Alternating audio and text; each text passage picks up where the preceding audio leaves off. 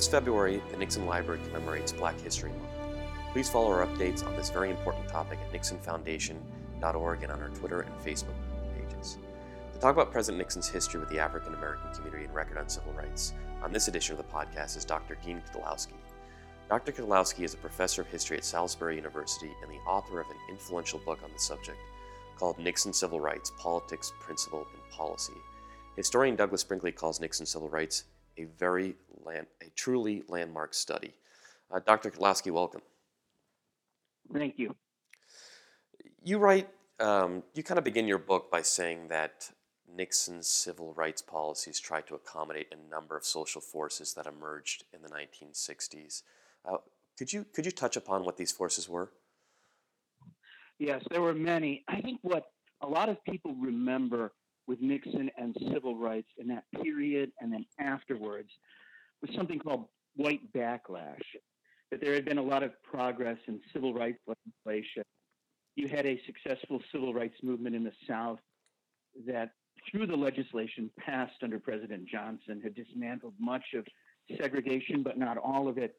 And that there was a sense with the, um, the subsequent rioting by, um, by some African Americans in northern cities that happened as the country really started to deal with long term racial and economic issues, that civil rights had gone too far, that maybe it was time for some sort of adjustment, that more resistance was coming in. And um, that was one social force. The other I kind of alluded to, and that was the, uh, the, the civil rights movement that was you know, centered around Martin Luther King Jr. was liberal, integrationist, had black supporters and white supporters. And then, of course, you had um, an emerging movement of um, associated with, to some extent, black nationalism, black separatism, black power was a phrase. Uh, Malcolm X was assassinated in 1965, and to some extent, but not completely. Um, his mantle was taken up by people like Stokely Carmichael, who had their roots in the um, in the uh, um, in, in, the uh, in the Southern uh, integrationist movement, moving again in a more different uh, direction, um, a little more willing to use violence for self-defense rather than just nonviolence, things along those lines. And then, if we were just to move beyond African American rights, we start to see emerging movements for women's rights, um, gay and lesbian rights, um, Native American rights, where Nixon was very, very responsive. So there was this sense of rights consciousness that developed in the 60s. And in many ways, for the other groups that I mentioned, sort of peaked in the early 70s when Nixon was president. So that's, that's where he is coming as president. And of course, he is not part of any of these movements that I've discussed. I mean, they are all kind of grassroots movements.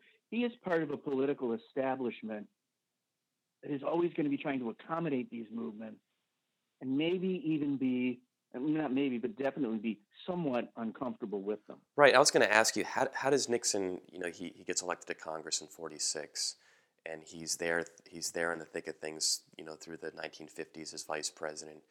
Um, how does his, uh, how does his views on civil rights evolve over this period of time? Well, early on, when you look at civil rights legislation, whatever his private views on African Americans or race or any of the groups that I, I, mentioned, and when we think about the 40s and 50s and early to mid 60s, when we think of civil rights, we're really thinking about African American rights. Uh, it, it, it was very good. You know, the Republican Party still had a, a strong strain in it going back to Abraham Lincoln, it had a number of liberal and moderate Republicans from the North. I would include California in the North, even though it's the West, because it's not the South. So we can put him in that sort of context.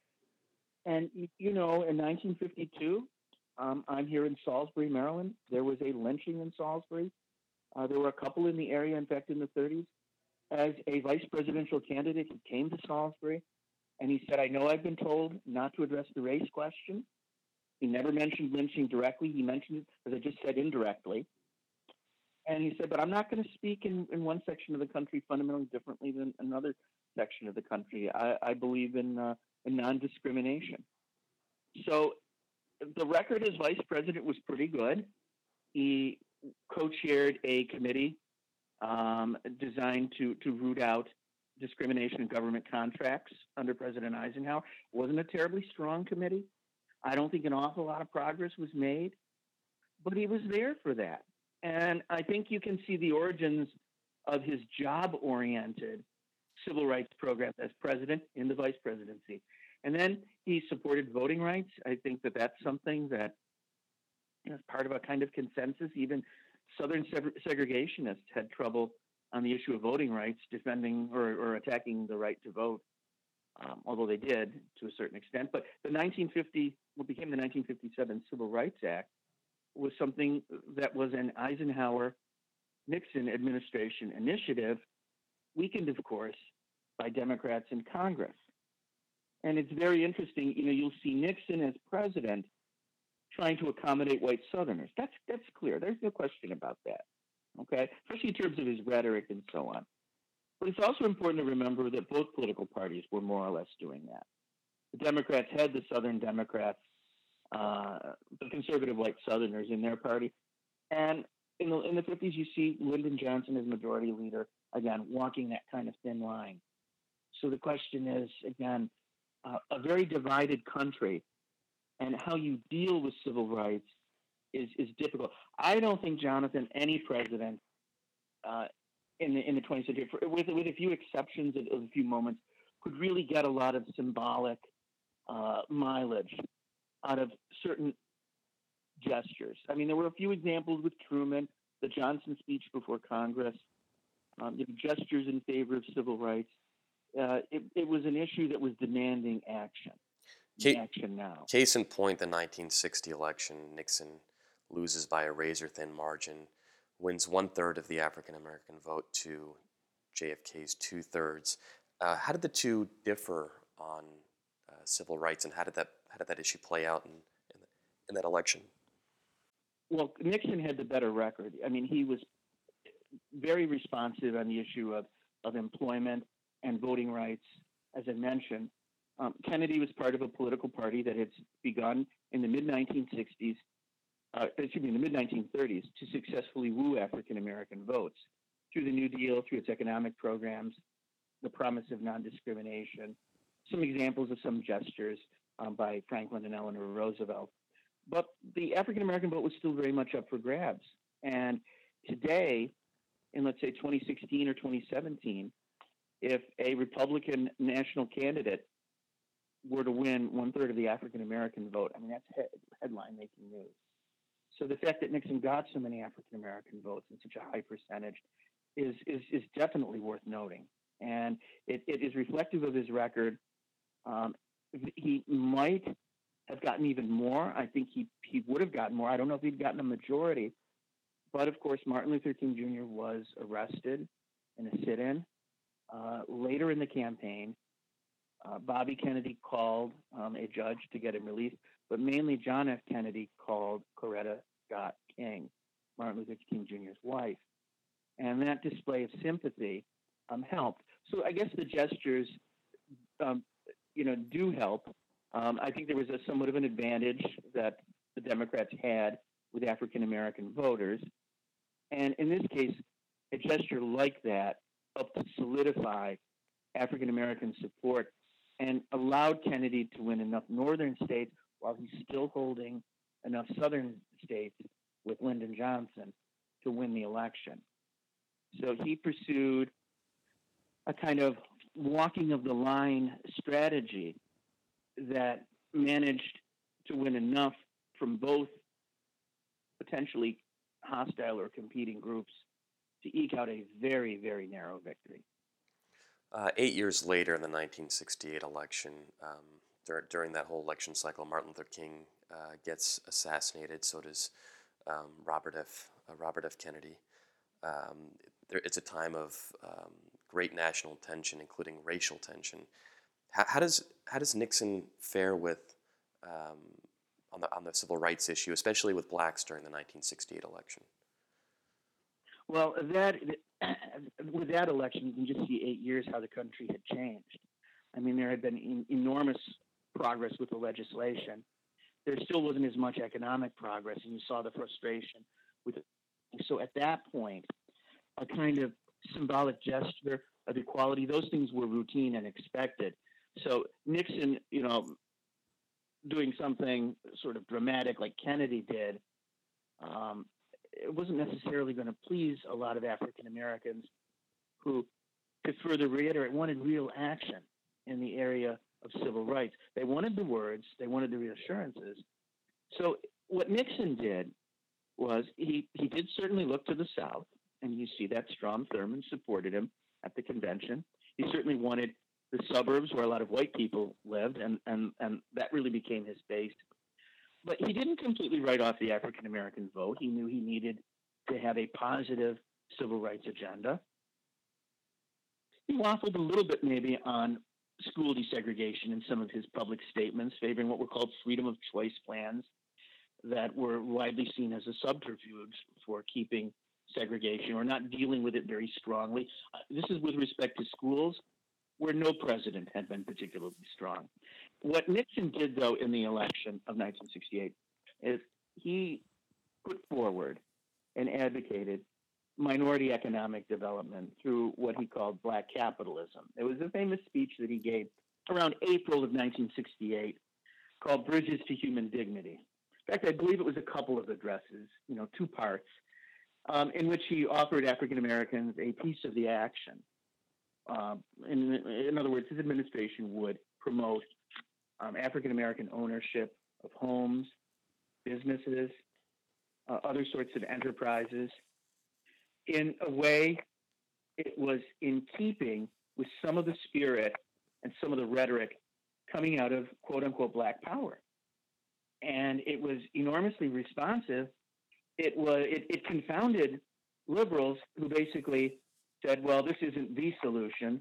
It turned out to be something of a solution.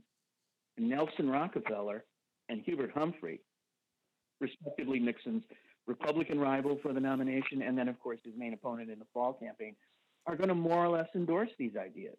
But something that he put forward, and he did follow through on it to a good extent as president. And were there tangible results to to black capitalism? Well, um, when he was president, as any new program, it, it, it had its ups and downs at the beginning. Um, they created something called the Office of Minority Business Enterprise in the Department of Commerce. And I think the most tangible thing that happened is the development of what, what we sometimes call minority set asides.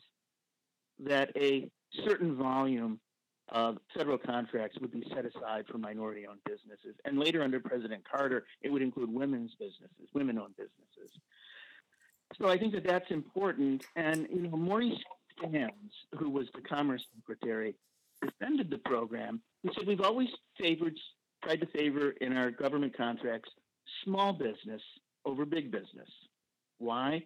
Because as Americans, we like to think of ourselves as supporting small businesses uh, you know, the mom and pop shops. That's sort of the image. And what Stans simply said is, is this now gives, you know, minority groups, African Americans, Hispanic Americans, even Native Americans, the right to have some of the access to these contracts.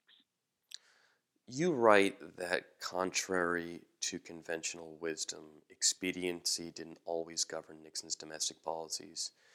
He would follow the recommendations of conservative advisors on which voting blocs which, on which voting blocs to court, but then entrusted policy formation to his more moderate lieutenants. Uh, how did this how did this action, this philosophy, kind of play out on civil rights?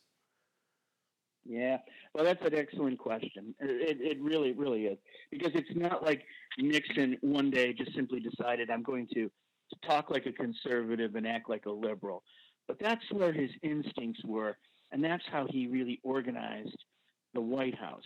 So you see a lot of moderate to liberal advisors like John Ehrlichman, Len Garment, who he was very close to and dealt with civil rights issues.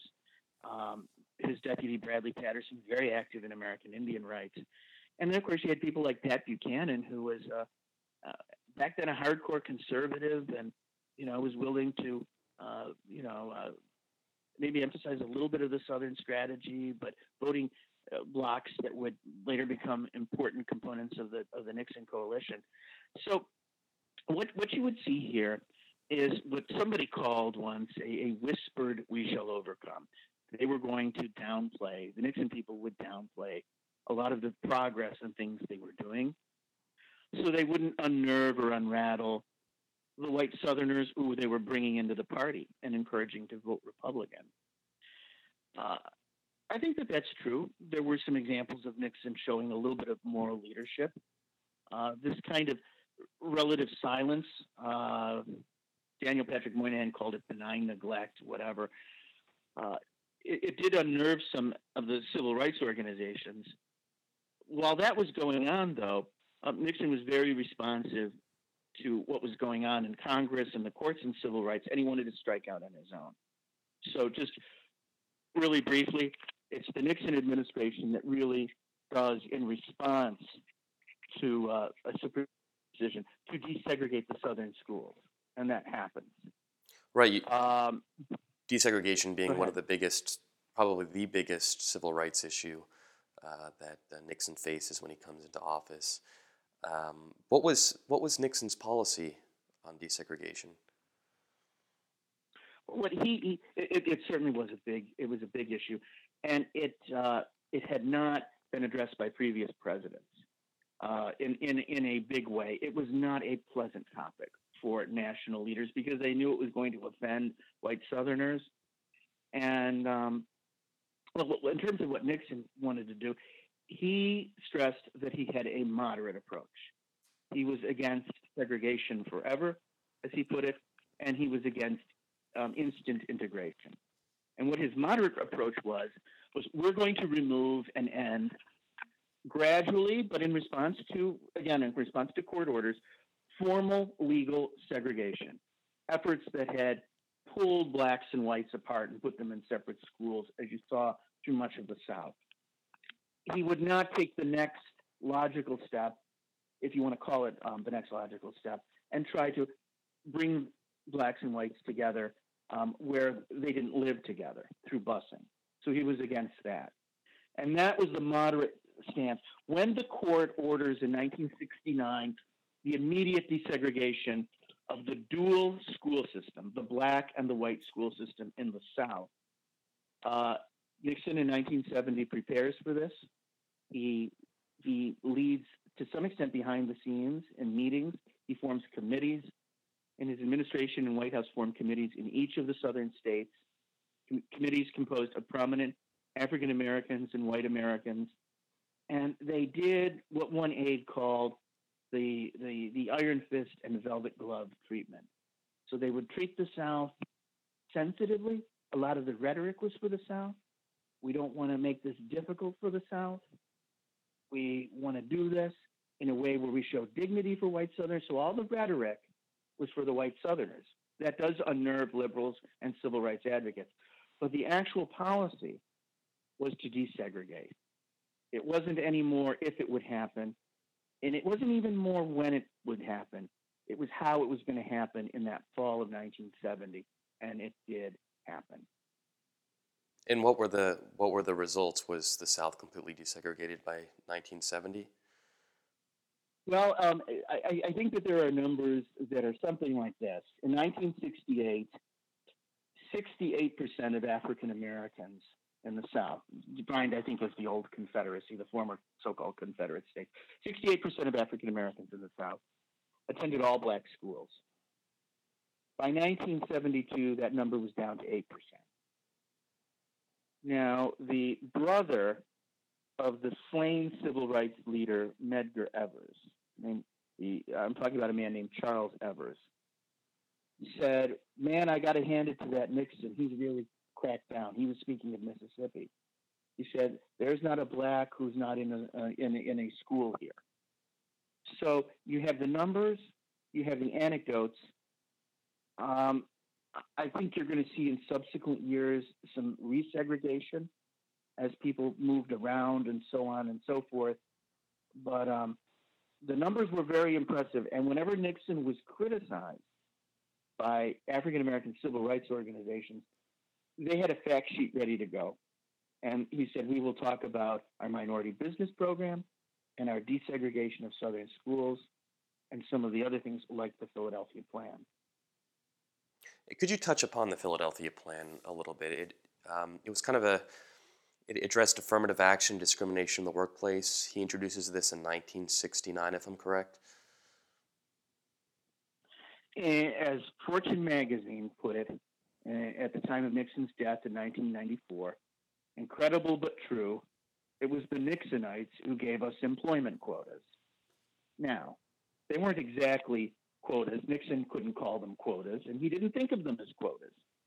What the Philadelphia Plan did was to provide hiring targets, numerical hiring targets, goals, and timetables that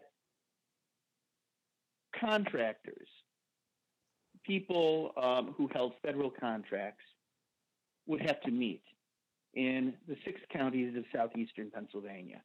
So, in order to have a federal contract, if you were in southeastern Pennsylvania, if you were a union, a business company, whatever, uh, you would have to show good faith efforts, quote unquote, um, toward meeting these ranges, these numerical ranges of hiring minorities.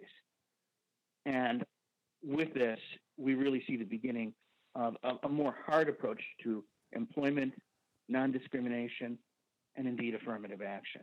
So, this idea is going to take root to some extent in the federal civil service, in other aspects of uh, employment policy, executive orders with the federal government, and it's even going to be expanded to include women. So he, as as as one of his aides, Bobbie Greene Kilberg, put it in a documentary, he was the first president to really put the bite or the teeth in affirmative action. Philadelphia Plan had been something the Johnson administration had tinkered with. They kind of developed the idea and then they sort of dropped it. And it was picked up in 1969 by Secretary of Labor George Shultz, one of his deputies, Arthur Fletcher. And this was a way, again, for, among, for many other reasons, for Nixon to have a positive civil rights program that helped African Americans get into jobs. He wanted um, integration to occur in the workplace. He felt that that was one of the least sensitive areas. If you tried to force children together in schools through busing, or if you tried to build uh, low income housing in a suburb, he thought there would be too much resistance to that. This was more gradual. You give members of minority groups, and you also give women opportunities to get higher paying jobs. They will have the means then ultimately to move and live wherever they want. Last question. Um, earlier, we talked about the paradox of politics and policy. In sum, did, did Nixon's civil rights positions pay off policy wise as well as politically? Well, you have to think about for whom. Uh, I, I, I think for Nixon, if you look at his presidency, they probably did because he got reelected. And when he was reelected in 1972, he got about 20% of the African American vote, uh, which was considerably lower than what he had received in 1960. But it's, it's significantly higher than I think any Republican has gotten since then. So he got reelected. He, he eased the white Southerners into the Republican Party, made a kind of new American majority, as he called it. Uh, white Southerners and and um, uh, and suburbanites, largely white. Some minorities, some very prominent African American celebrities came out and endorsed him in 1972, like the singer James Brown, very iconic figure, uh, Sammy Davis Jr., the football player Jim Brown, et cetera, and so forth. So I think it worked for him. I think in terms of his legacy, it's something still of a mixed bag because people remember those years as being very divisive. They remember Nixon's promise to quote unquote bring us together, hard thing to do. But they think maybe he should have reached out more to the African American community in a more public, rhetorical presidency type mode. But at the same time, revisionist historians who look at the policy see an awful lot of progress and my book isn't the only one that stresses that. It's it's it's it's the one that really zeroed in on civil rights.